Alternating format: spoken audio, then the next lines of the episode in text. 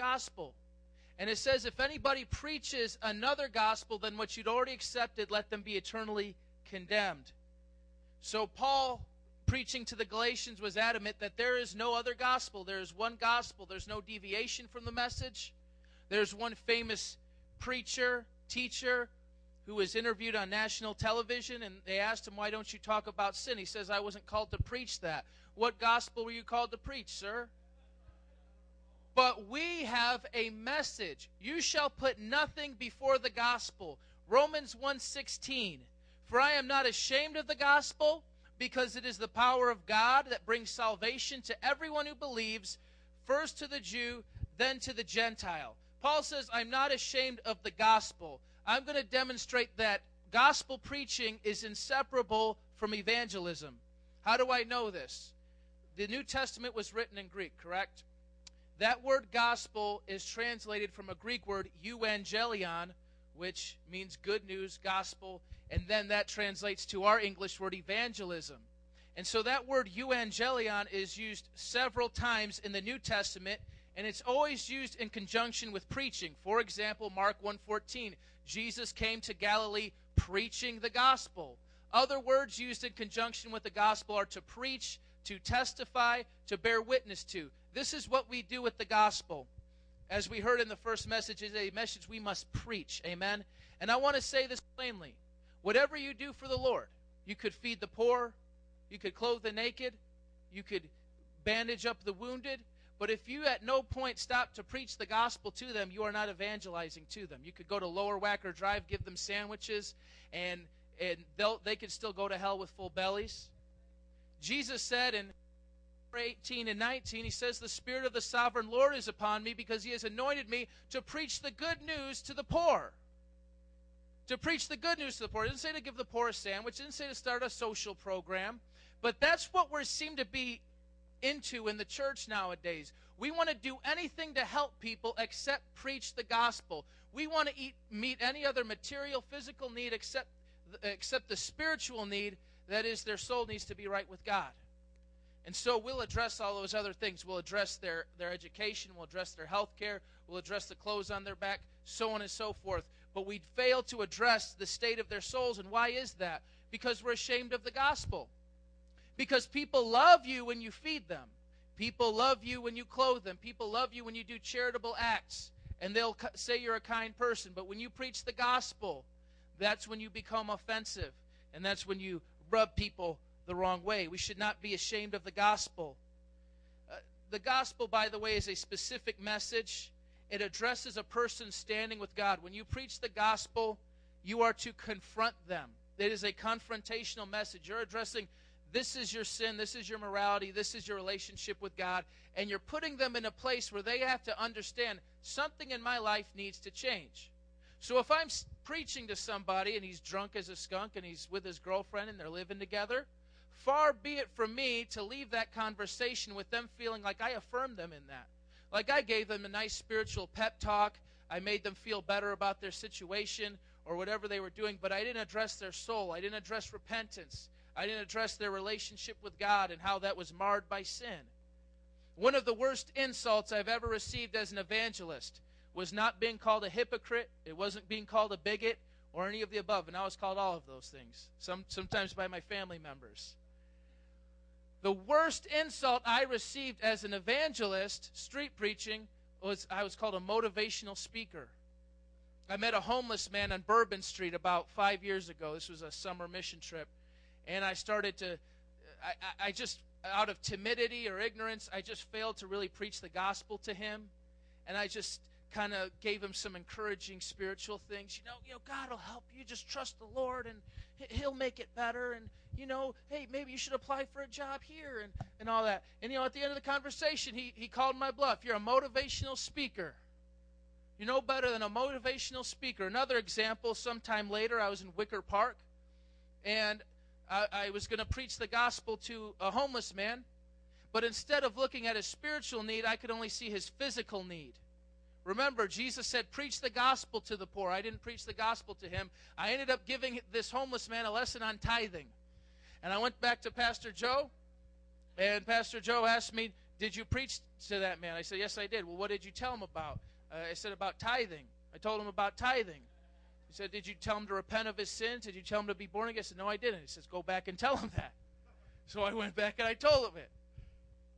What's the lesson here? The gospel is a very specific message. You can hit on all sorts of topics, you can go all sorts of rabbit trails, but we want to get to the heart of the issue. And the heart of the matter is the matter of the heart. Is your heart right before God? And I want to um, build on something that Pastor Joe said refuting the myth, preach the gospel, use words when necessary. Uh, looking at 2 Timothy chapter 4, verses 1 and onward. He says, In the presence of God and of Christ Jesus, who will judge the living and the dead, and in view of his appearing in his kingdom, I give you this charge preach the word. He didn't say do an interpretive dance. He didn't say be really nice to everybody. He said preach the word. Be prepared in season and out of season. Correct, rebuke, and encourage with great patience and careful instruction. Do the work of an evangelist. Words are necessary, people. Words are very necessary. When God decided on a, on a revelation to give to the whole human race for all generations, He didn't give us a skit team. All right? And he didn't just give us like this really nice, godly guy to set a good example for us. Like, hi, I'm Bob. I'm just a very nice guy, and you're going to get saved because I'm nice. No. He gave us a book. A book, and this book is comprised of words and sentences and paragraphs, and we need to take those words and sentences and paragraphs, and those, and, and that has to come out of our mouth. We have to convey it, and almost all the time it's verbally. Well, what if they're deaf? Do sign, sign it. Write it on a piece of paper.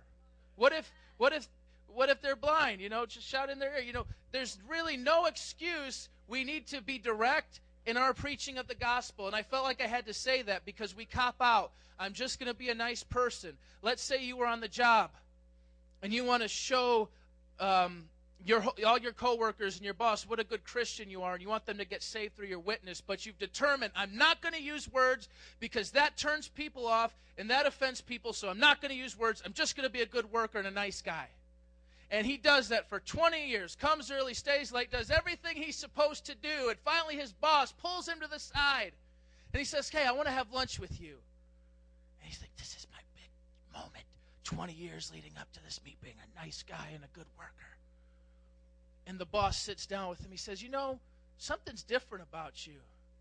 Oh, yeah? Really? Yeah, something's really different about you. Are you a vegetarian? You need to use words. The gospel requires words. You need to tell them about Jesus. You need to tell them you're a Christian. You need to tell them why you're a good worker and a nice guy because God made you a brand new man. It requires words. And friend, whatever you do, if you're not using words and preaching the gospel and confronting people with the reality of God and their need to change their life, you are not evangelizing. Period.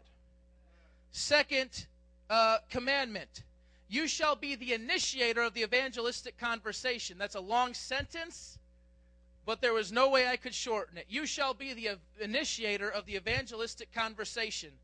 Looking at Romans chapter 10, verses 13 through 15. For everyone who calls on the name of the Lord shall be saved.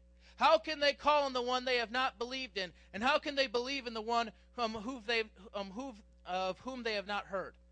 And how can they hear without someone preaching to them? And how can anyone preach unless they are sent? As it is written, How beautiful are the feet of those who bring good news. Here's a secret about sinners sinners are sinners. They are unspiritual people. 1 Corinthians 2:14 says how they're unspiritual. They have carnal, fleshly minds. They think fleshly thoughts. 1 John says that the worldly people listen to a worldly point of view, and if they were of God, they would listen to us.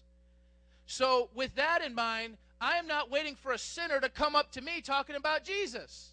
Going back to that last example, you being a good person, a good worker, you're waiting for people to come to you about Jesus. You need to be going to them. This is obvious, but we don't get it. We wait for them to come to us as a way to justify our cowardice. So we're waiting for unspiritual, ungodly people to have spiritual, godly conversations with us? No, we need to initiate it with them. We're the ones who have the Holy Spirit. We're the ones who have the commandment from Jesus. We're the ones with the life saving message. We're the ones with the burden for lost souls, not them. How can we expect that of them? It should be expected of us. I read Romans 10 13 through 15. We often quote that out of context, but the context actually helps it because Paul is speaking of Jews, speaking of Jewish people, and they have a great spiritual pedigree about them. He talks about how they have the law and they have the great traditions and, and, and, they had the temple worship and they had Abraham and Isaac and Jacob and all of the things that are in their favor, spiritually speaking, so close yet so far. Because having all those things still did not equal their salvation. And what was the missing uh, what was the missing link? It was a preacher. They had to understand what was the purpose of the temple, what, what kind of man Abraham was. He was a man of faith to, to unlock the secrets of the Messiah. Someone had to preach to them to explain and make it clear. What we've done is we've made the we've got the exception and the rule mixed up. The exception is this sometimes God reaches people supernaturally without any human agent or, or preacher. People get saved through dreams and visions. People just you know, they'll get saved in the shower, just crying, "Oh, Jesus, you love me. You're cleaning me like the shower cleans me." You know, and, and they just get saved, and nobody's around to do it. They're just hit by the ghost and conviction, and, and boom, they're they're living for Jesus. That's the exception. That's not the rule. The pattern throughout the Bible was that God always desired to work through human agency. Remember Genesis chapter 1. He said to Adam and Eve, you be fruitful and multiply, fill the earth and subdue it. He didn't take it upon himself. He didn't send angels to do it. He had people to do it. In Ezekiel, he said, If I could just find a man who would stand in the gap, I would withhold judgment on this nation. But he couldn't find a man. He was looking for a man. Why? Because that's his purpose. And God gets all the glory, by the way, for saving us. But when God worked out his plan of salvation in fullness, God actually became a man because man blew it and a man had to win it back. And so this is the rule that God uses people like you and me. And remember Acts chapter 2, verses 17 and 18. He says, I will pour out my spirit on all flesh. I'm going to pour it out on people. So it's not that he's just using us or commanding us or sending us out, it's that he's working with us. When you have the Holy Ghost in you, he empowers you to be his witness, but you have to be the willing witness. So, on that note, we we are to, uh, to make that our rule, not to make the exception the rule that sometimes folks get saved apart from human agency. Another example would be in Acts chapters 8, 9, and 10. The story of Philip and the Ethiopian eunuch. How many know the story? This Ethiopian man is well versed in the Jewish law. He's what you call a God-fearer, and he's very close to the Jewish religion. And he's reading the scroll of Isaiah. Now, God did not simply drop a Revy on his head as he's reading Isaiah and that guy got saved in his carriage. No, the Holy Spirit told Philip, You go and explain to that man what's on that scroll. God working through human agents. Acts chapter 9, we know Saul, who became Paul, yes. Saul was knocked off his horse, he was blinded for three days, and God sent a man, Ananias, to lay hands and see his healing. Acts chapter 10, Cornelius, a man of prayer, a, a pious man, a good man, but he's, he's a God-fearer. He's not a converted Jew. He's a Gentile. And he gets a vision of an angel. But guess what, guys? The angel didn't preach the gospel to him. But Peter simultaneously got a vision, and he, and he was sent by God to go preach uh, to Cornelius. Again, God didn't use the angel, God used Peter.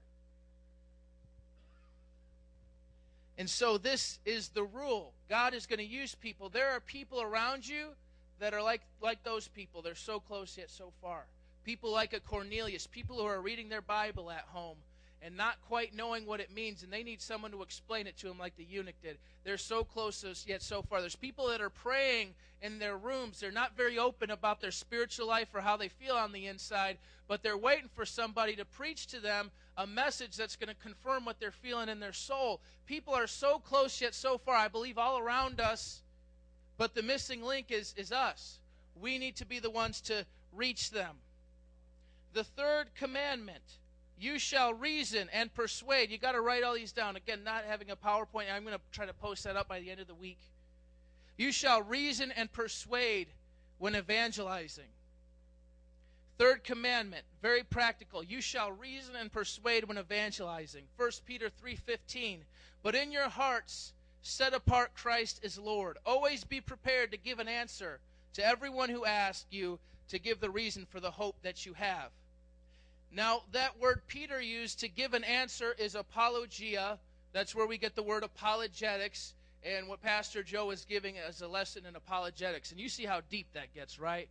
I'm going to try to make it very simple for you right now uh, and, and show you the pattern and give you a principle from the book of Acts. Now, I want you in your notes to write down these two passages. We're not going to turn to them or read them right now, but just just mark them down. Acts 3:12 through 26 and then Acts 17 22 through 31. Acts 3:12 through 26 and Acts 17 22 to 31. We're not going to read these right now, but I'm going to show you how to build a bridge to the gospel. Because the person you meet on the street, as I've mentioned, is unspiritual and they're ungodly and their ideas are ungodly. You ask them about Jesus, they'll have an unbiblical idea about Jesus. You ask them how to get to heaven, they'll have an off idea about how to get to heaven, so on and so forth. They have their own worldview, they have their own presuppositions. So we need to build a bridge from their mindset to a place where they can comprehend, understand, and receive the gospel. Everybody with me? You start where they're at and you take them to Jesus. Wherever they're at, you can take them to Jesus. It's not that hard. So, Acts 3 and Acts 17. Peter preaches in Acts 3, Paul preaches in Acts 17. Peter preaches in Jerusalem, which is the religious center of the Jewish religion. And then in Acts 17, Paul preaches in Athens, Greece, which is the philosophical capital of the world at that time. Peter preaches to Jews, Paul preaches to Greeks. Uh, Peter's at the Jewish temple, the center of Jewish worship. Peter, uh, Paul is at the Areopagus, the Mars Hill, which is the place of philosophers and Greek um, religion. And in Acts 3, Peter's starting point is he talks about the God of Abraham, Isaac, and Jacob. Just setting this up for you. Peter preaching to Jews in Jerusalem at the temple. These are religious people, and he starts with them on terms they understand. The God of Abraham, Isaac, and Jacob. When you say that to a Jew, their ears perk up. Hey, I like the God of Abraham, Isaac, and Jacob. That's my God. So Peter starts from, from their understanding. And then he quotes Moses and he cites the prophets. And these are things that they get. Now, with Paul, it's a little bit different. He's preaching to Gentiles, to pagans, to philosophers, and to people who don't really care about Jewish religion. And so instead of starting with the God of Abraham, Isaac, and Jacob, he points to one of their own altars to an unknown God. So you see the two starting points. One is Jewish religion, the other is Greek philosophy. Are you with me? When Peter quotes Moses and the prophets to the Jews, Paul quotes Epimenides and Aratus, which were uh, uh, Gentile philosophers. That's when he says, In him we live and move and have our being, and we are his offspring. That's what he quotes pagan philosophers. And then Peter talks about the recent events of Christ, and then Paul alludes to philosophy and nature principles. So they start off in these very different places to these very different audiences. But if you observe the sermons, they have these three main points.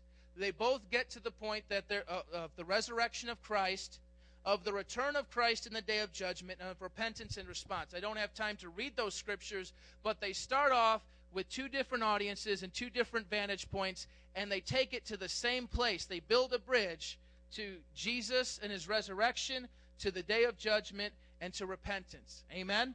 And so our job then is to build a bridge for, for Muslims, for atheists, for Buddhists, for agnostics, for anybody that comes your way. And here's a simple thing.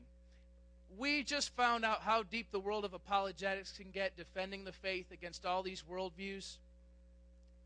In fact, if you go to Wicker Park, everybody has their own custom made religion, you know? So it's like it's very hard to be prepared for what people might throw at you. But here's a secret we learned from bankers bankers don't look at all the counterfeits because there's so many. They study the real thing, the real $20 bill, and when a counterfeit comes, they know how to discern it. And so that's what we need to do know the fundamentals of our faith, study, and know what we believe, and have a ready answer for them. Amen. Number four, you mind if I keep you five minutes over? I'm going to get through the first five here. Number four, you shall perform signs, wonders, miracles, and acts of compassion to co- accompany your message. Again, another lengthy one. Signs, wonders, miracles, and, and acts of compassion accompany your message. Something I couldn't break down. But these two categories of, of the spiritual life have serve a similar purpose. Because I could talk about signs, wonders, and miracles, spiritual gifts, and so on, and I could talk about acts of compassion. And those sermons might sound very different, take on different emphasis, but they serve one purpose. I talked about building a bridge to the gospel. Now I want to break down barriers to the gospel. Amen? So you build a bridge, and then you find out that there's a wall between you and where you want to go, a fortified wall. At that point, you don't need a bridge. You need some dynamite to blow the sucker up, right? Amen. So some people no matter how well you explain it to them, have hard hearts. So we need to break down barriers through signs, wonders, and miracles, acts of compassion. Quickly to acts uh, to the signs and wonders. Mark 16 and verse 15. He said to them, "Go into all the world and preach the good news to all creation." And these signs will accompany those who believe. In my name, they will drive out demons. They will speak in new tongues. They will pick up snakes with their hands. They will drink deadly poison, and it will not hurt them at all. They will place their hands on sick people, and they will get well. Then the disciples went out and preached everywhere, and the Lord worked with them and confirmed his word by the signs that accompanied it. Here's a few points I want to make. Jesus said this like, if you go and be my witness, this is what's going to happen. If you preach the gospel, these signs will accompany you who believe. Anybody a believer in here? So Jesus said it. Some people doubt it. Should we believe Jesus or the doubters? Amen. So we should believe what Jesus said. So the one application here is persevere. Don't change your theology based on your experience because you might lay hands on somebody the first time and they don't get healed and say, "Well, there must not be healings." But Jesus said there would be healings. So what's which is true? The word of God always proves true. Persevere. If you prayed for a thousand people and 999 never got healed, but the thousandth person did, wouldn't it be worth it? Persevere. Don't change your theology according to your experience. Change your experience according to, your, to the word of God. Amen. And then the secret to seeing miracles is there is no secret. The secret is this go, believe, and be his witness. Seek out opportunities, heal the sick, and cast out demons. You see a person who's sick or someone you know is sick, offer them prayer. You see a person who's demonized, cast that sucker out in Jesus' name. You don't want to, you know, regret wondering what would have happened if you don't actually go out and do the things. And quickly to acts of compassion, another way of breaking down barriers. And here's a, here's a simple quote that's very powerful People don't care what you know until they know that you care. And so, our acts of compassion are a way of showing people that what we preach, our lifestyles line up with what we preach. We preach a message of hope, we give hope. We preach a message of restoration, we give restoration. We preach a message of generosity, and we're generous. We preach a message of a kind God, and we're kind ourselves. And when our lives don't match up with our message, it can serve to harden the hearts of those we preach to. 1 John 3 16 through 18. This is how we know what love is. Jesus Christ laid down his life for us, and we ought to lay down our lives for our brothers and sisters. If anyone has material possessions and sees a brother or sister in need but has no pity on them, how can the love of God be in that person? Dear children, do not love with words or speech, but with action and truth. You know, our words can be very empty when not backed up with action. If I say I love my wife but slap her around and cheat on her, how do I know my words are vain? And if I preach a message of hope, if I preach a message of grace and I offer condemnation and no assistance to help people, my message is nullified by my conduct. Our words can be empty. In James 2, he says, Be warm and well fed. Well, he doesn't give them anything to keep him warm and well fed. Uh, we don't want to have a lifestyle that contradicts the message. Jesus talked about Pharisees that burden people. It says they tie burdens on men's shoulders, they won't lift a finger to help. Our message is not to add to their burden of sin, but to lift their burden of sin and relieve them from it. The application to this is found in the tale of the Good Samaritan. I'm going to go through this quickly. You might want to write down some points here. Luke 10 30 through 33 through 35. And I'm just going to read it draw out the applications as we go along. First, in verse 33, but a Samaritan, as he traveled, came to the man where he was. First principle of a good Samaritan, and by the way, every good evangelist is a good Samaritan. Amen? Every good evangelist is a good Samaritan. But a Samaritan, as he traveled, came where the man was. So the first thing is he stopped what he was doing and went out of his way to go to the person. It's a temptation for us in our busy, fast paced lives to not stop and pay attention to people, to say, I want to take my shoes off. I want to go home and eat. I don't have time to, stop, to talk to this crazy guy on the expressway. I got to go. And so he actually went out of his way and made time for him. That's something that we'll have to do. We're often too busy and distracted to help or even notice hurting people. But the Samaritan took time with him. Number two, when he saw him, he took pity on him. He showed genuine compassion. This was not coerced. This was the, this was his heart. It wasn't just to show people what a good person he was, but it was just the, the compassion in his heart for that person. Number three, he went and bandaged his wounds, pouring on oil and wine. He addressed a felt need. He addressed a felt need. And some people have needs. I feel this, I feel that, I feel hungry, I feel sick. And we need to address felt needs of people. Some people need a ride, some people need a sandwich, so on and so forth. Use wisdom as you do it. Number four, he put the man on his own donkey, brought him to an inn, and took care of him. He gave up his time. We need to be willing to do the same. If we're not willing to invest time into the people we preach to, what are we doing? So let's say someone gets saved. You're saved, now scram. I'm never going to see you again. No, you're going to continue to be in that person's life. The next day, he took out two denarii and gave them to the innkeeper. He gave of his sustenance, he gave of his wealth. Give what you can a ride, a bus card, a sandwich, etc. Look after him, he said, verse 35, and when I return, I will reimburse you for any extra expense you may have. He did not forget that man, but he followed up with him. And we do the same in evangelism. We follow up with prayer, phone calls, etc., to show our concern and love for those. If we could stand. I want to quickly give the last point, part and parcel to an altar call. As I said, I'd give the first five, and I want to respect your time. Thank you for sticking around. Fifth commandment You shall disciple those who are saved through your witness. Matthew 28 18. Then Jesus came to them and said, All authority in heaven and on earth has been given to me. Therefore, go and make disciples of all nations baptizing them in the name of the Father and of the Son and of the Holy Spirit, teaching them to obey everything I have commanded you always. And surely I am with you to the very end of the age. This was Jesus' mandate for the church. Everything we do, evangelism included, involves making disciples. Do you have a disciple making strategy for those you win to the Lord? Or are you just going to leave them like sheep without a shepherd? No, you got to have a place where they can grow and be mentored and be loved and be accountable. Amen? Amen. Um, I'm going to pass it over. I think the weather must have cleared, right? Come on. Amen. So we might get it in right now, huh?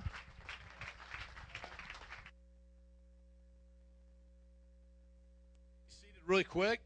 We're going to dismiss those who got to go after this. No condo bondo.